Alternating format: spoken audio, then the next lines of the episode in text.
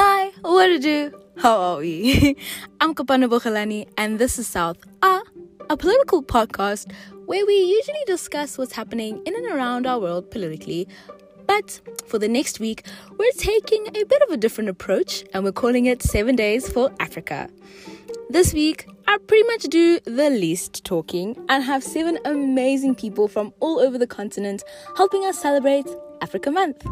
I hope you'll go with us on this journey as we learn what it means to be African for these young trailblazers. Don't forget to follow or subscribe to South R on your favorite listening platform to make sure that you don't miss an episode.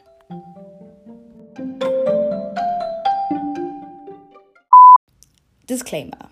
South R is an independent forum and all views expressed are my own. South R is not to be affiliated with any political bodies mentioned in the show. Any comments mentioned by listeners in response to episodes are the opinions of the listener. With this said, however, no hate speech in this house. That includes sexism, racism, misogyny, homophobia, transphobia, or any other ism or phobia you might be unfortunately living with. The listener's discretion is advised. Day 4, just over halfway through the week. If you're tuning in for the very first time, welcome to South R. And where have you been? But besides that, you are listening to the 4th day of a 7-day series called 7 Days for Africa, where I've basically gotten a few young trailblazing Africans to share their stories. Because I met them all in South Africa, but they are diaspora of different African countries, which is super cool. So they have just, came through and have just been doing the most. But basically, this has been all a big celebration of Africa Day, which, if you didn't know, is on the 25th of May every single year. And allows us for a lot of introspection. It allows us as young Africans to sit down and be like, this is what they did in 1963. What is happening? Are we moving forward? Are we reaching these goals? Are we moving successfully towards Agenda 2063? And in its quest to, silence the guns, which was basically the theme for this year's Africa Day celebrations, the African Union has sought out to help out in the main crisis spots that we currently find in the continent. So if you didn't know, still a few civil wars and violent hotspots all over Africa.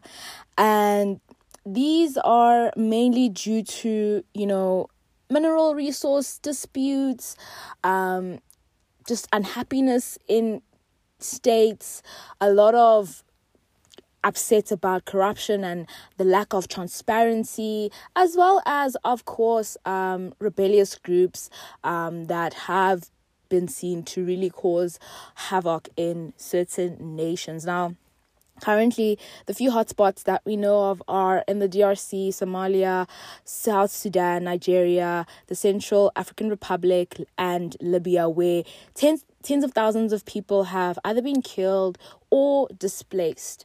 And which brings us to, the question of whether we have all these minerals, we have all of these things, and they bring so much conflict. What is wrong? Is it transparency? Is it, are we electing the wrong leaders? That's the first thing. Are we electing the wrong leaders who end up being dictators, who mismanage resources, and that ends up bringing up conflict because of unhappiness in terms of what's happening in the countries? This obviously brings about a whole lot of conversation. And with all of that being said, we can sort of look to what does Africa have and how can we move forward? And basically, we see that Africa has approximately 30% of the Earth's remaining mineral resources. Now, this does not only create conflict from an internal perspective, but we have outside, parties wanting to benefit from that, which may create cases of neocolonialism, which I'll just discuss a little bit towards the end. But basically, we see, our mineral resources being heavily, heavily demanded all over the world, and that is bound to bring up conflict. 7 of the 10 top countries with the largest annual net loss of forested area are also in Africa. So we find a lot of deforestation happening in Africa, which could lead to very detrimental climate change or climate changes rather, in terms of, less grazing lands and a whole lot of things. And our African economies heavily depend on your agricultural sectors, which could be impacted if this continues. Primary forests shrink by an average of 40,000 square kilometers each year, with most significant losses in heavily forested countries such as the DRC as well as Gabon. And Nigeria is the fourth largest exporter of oil in the world and Africa's biggest oil producer, with 2.2 million barrels produced every day. The top 10 oil producers in order are Nigeria, Algeria, Angola, Libya, Egypt, Sudan, Equatorial Guinea, the DRC, Gabon, as well as South Africa. And this now, you can see the correlation between these countries that have resources, that have oil, are also found in, the category of having internal displacement and conflict and so forth. So as much as, we are blessed, there are a few things that need to be sort of sorted out and kinks to be unraveled. The continent also has the largest reserves of precious metals, with over 40% of the gold reserves, 60% of cobalt, and 90% of platinum reserves. Again, speaks to how rich we are in minerals, and how you would think that we are developing at a great pace with all of this natural resource wealth, but we're not. And we need to question why. We need to continuously ask ourselves, what is wrong? What is wrong with our systems? What is wrong with how we do work? And so forth. China is Africa's top trade partner, with Sino-African trade volumes nearing about $200 billion per year. And this speaks to, obviously, China's wanting to create a new global economic order and wanting to really shift how we look at economics all over the world. This has sort of been disturbed by, COVID-19, but they're still going ahead. And one day I will do an episode on all the initiatives that China has been, at the forefront of in terms of trying to create a new global economic order. If you guys also want me to do a episode where I just go into depth in terms of the wars that are happening in Africa or hotspots, what they're about, what is being fought for, and all of that, just let me know and I'll just do an in-depth vibes on that. But lastly, neocolonialism is basically said to be one of the biggest threats right now looking at Africa. And in a brief way, neocolonialism is the use of economic, political, cultural, or any other pressures to control or influence countries, especially former dependencies. Now, I said in the first episode of 7 Days for Africa, out of the 55 countries that were, that Africa currently has, 53 of them were colonialized or were, under colonial rule. So basically, every country or most countries in Africa are not immune to neocolonialism. And this really does make us question. I always question personally, I don't know about you guys, but I always question, if some Western country is like, oh, we'll do this for you. And I always think to myself, what is the catch? And I think that's what African countries need to start thinking. What is the catch? Why are you doing this for us? For what? How are you going to benefit from it? And start really, really analyzing contracts when we sign them. But anyway, in today's episode, I have brother and sister duo, Jason and Joyce Chiyoyo. Jason is a BCom marketing student and unit leader at Taxi FM 107.2, and Joyce is a junior legal consultant. And they, of course, have some gems and bars to, throw at us. So do enjoy.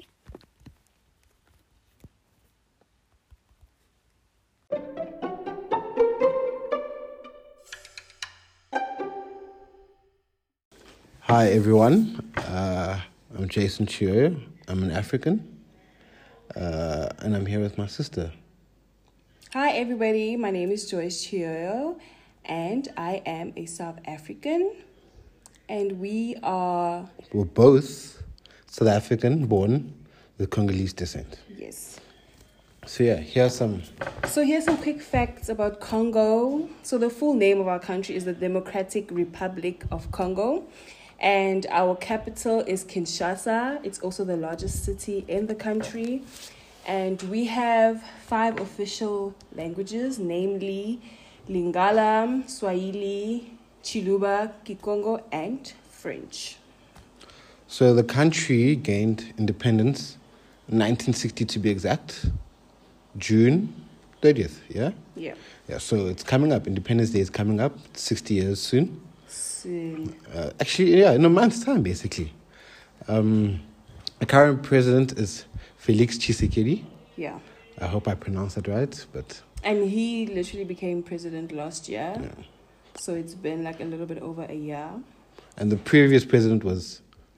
Actually, Joseph Kabila, who you'd say is a dictator. Basically, yeah. But enough of that. The country's situated Central Africa. Just about Central Africa. The equator is actually in the northern part of the country, so you can imagine it's quite hot in Congo. Yeah. The population is about 84 million. 84 million. Yeah. 84 million, and the Congolese franc. Yeah. Is the currency used? The Congolese franc is the currency used in the country. Mm-hmm. So what's your story, you know? Did your parents move here or were you born? Well, no, obviously your parents moved here. Or our parents. So, yeah, basically my dad moved here in 1991 on the 20th of December. And I guess he was just looking for a better life, honestly. And my mom moved here on the 9th of September in 1992 with our older brother. Yeah. Who was 2 at the time. So, yeah, guys. What does it mean to be... What does it mean to you to be African? To be an African? For me, being an African means to have pride. It means to be individual, to be unique. And being an African means to be diverse. You know, because we're all different. We're all, there's a whole bunch of diversity amongst us. So it means to be diverse, to be unique, and to have pride, basically. Personally, it's the same. Yeah, being African makes me proud, you know. Growing up, I can't say the same thing. You know, growing up, I was like, nah, I want to move to Europe. I want to do all of this, I want to do that. And I had nothing to do with, I don't want to do African, you know. But now, yeah, I'm proud. I'm proud, yeah. I'm happy to say I'm an African. And I've grown to love it. So yeah, being an African, it makes me proud. It gives me pride to be an African. Next question. Can you speak a language native to your country? If not, do you experience what judgment from family, friends? Okay, so I don't know... What languages can you speak? What languages can I speak? So I don't know about Jason, but I can speak Lingala. And I'm not fluent in French, but I try. And yeah, like the rest of them, no. We basically kind of should know how to speak Chiluba, but we know nothing about that. But I can speak Lingala like proper. For me, my French is better than my Lingala. But you know, luckily... At home, we can say like Lingala words, and my mom will know what we were saying, or she'll help us, or she'll correct, you know. And we can just mix like all the languages together, and we'll understand what we're saying. Yeah. So you can just mix like French and the Lingala and a bit of English, and we get it. And I wouldn't say we receive judgment, like you know, whenever you speak to uncles on the phone or aunts. And you speak Lingala, they actually see it like, hey, he's trying. They're actually like proud, yeah. So we don't really receive judgment. I feel like maybe when we were younger, And we struggled. When we were younger, we didn't know how to speak Lingala. We only learned it like as we got older. So I think maybe judgment came like, because we also couldn't speak French that good. But now that we're older, like, family is really happy to hear us when we speak like in Lingala and stuff. And I think, especially when they come here to South Africa, they try to speak English to us. Yeah. And we don't judge them, you know. So I think that's why it goes both ways. Yeah, so it's all good on that end. Mm-hmm. Any interesting facts about Congo? Congo, I think Congo is the richest country in terms of natural resources and minerals. Mm-hmm. I think we've got that in the bag. Like, we've got cobalt, we've got copper, and we have one of the largest forests in Africa. So I really think we're like the richest country. Yeah, that's true. So what do you miss most about Congo when you're not there? Or what do you love most? Because obviously we haven't been to Congo much. Yeah. So I've only been to Congo once. It was my first and last time. And I've been twice, and I was 7 and 10 at the time. Now I'm 22. So I haven't been. Yeah, so I was 15 and I'm 26. So it was a while ago when I went. But what I love about Congo is the vibe. The vibe is nice. Everybody's together. Family is there. Everybody's kind and welcoming. And also, despite the circumstances, you wouldn't even know because everybody's just willing to help. Everybody's just there for you. And it's nice. Just, being with family, spending time with family. You get fed a lot. Yeah, you eat your favorite Congolese dishes every day. Every day. If you're there for a week, those 7 days of the week, dinner, every day. It's nice. It's nice. The vibe is nice, you know. Look, and Congolese people, the music is good. Mm. So I think that's one thing I love about Congo. The music is good, and obviously we can get the music right now, just like this. Yeah, the music is good, and one thing I miss about Congo is the family that's there. Yeah. Obviously we don't get to see them, not even every year. We barely see them, so. Yeah, I think the one year we had, from my mom's side, we had her siblings here. That was nice. Yeah, most of her siblings came and they brought Congo here to SA, basically. So the next question is, do you think Congo has reached its potential? If not, what do you think is holding the country back? And if you do think so, what are the things that other African countries can learn from Congo? Personally, I don't think Congo has reached its full potential. Yeah, I agree. And I don't think it will anytime soon. Because there's a lot of politics going on. We're getting there. Yeah. We're not going to get there anytime soon. But I think politics plays a huge role in this. I think there's a lot of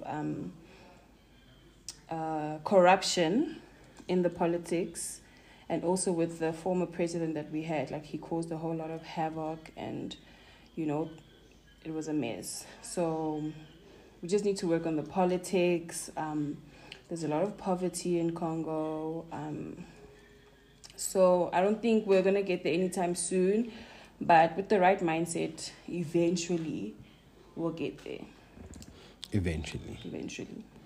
Yeah, if we can all just focus the attention on one thing. If we can all just unite, honestly. If we can all focus on the battle against poverty, then surely we can win at the end of the day. Yeah.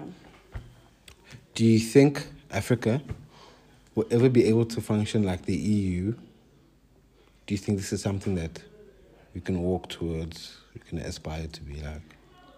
Yeah, not anytime soon, hey? Nothing is impossible. But I don't think we can do it anytime soon. Because, leadership, not just in Congo, but around Africa, is a bit of a problem, There's a lot of greed in leadership. There's a lot of corruption. It's like a dog-eat-dog world. So once we get out of that mindset and get into a more united mindset, I think it can work, but first steps is to even get out of that mindset. Everybody just wants to fend for themselves and not fend for their neighbor. Yeah, no, I agree with you. I don't think we can. Or rather, I do think we can. And it will be great for us to be able to. But, yeah, with the corruption in terms of leadership in different countries, not necessarily Congo, different countries on the continent, I don't see it happening anytime soon. But it doesn't sound like a bad idea, like the same currency. Actually, in my opinion, it will do us better. Yeah, I think it will do us better. You know?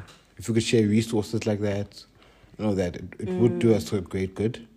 But yeah, like you said, there's politics, you know, politics and corruption. Yeah. So what are some stereotypes about Congo that aren't true? Okay. Well, look, everyone thinks that Congolese people can dance. I am of that opinion. My sister will say it's true. Yeah. Personally, I don't think so. But maybe I say that because I can't. But I think, yeah, no, I don't think every Congolese person can dance. I personally think all Congolese people can dance. You just need to find your rhythm. Like, yeah. Another stereotype would be that... I think a lot of people think that all, if not most, Congolese women and men bleach their skin. And that is definitely not true. I know skin bleaching is like a taboo topic, like all over Africa. And yes, there are people that do it in Congo, but not everybody does it. And yes, as much as we are there by the equator, you do get some lighter skinned Congolese people. But yeah, I know a lot of people think all Congolese people bleach their skin, and that's not true. Another stereotype is the way they dress, like the bright colors or like African print all the time, African print suits especially, you know.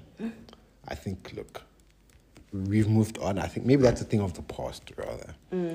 I think now a lot of us are very into modern things.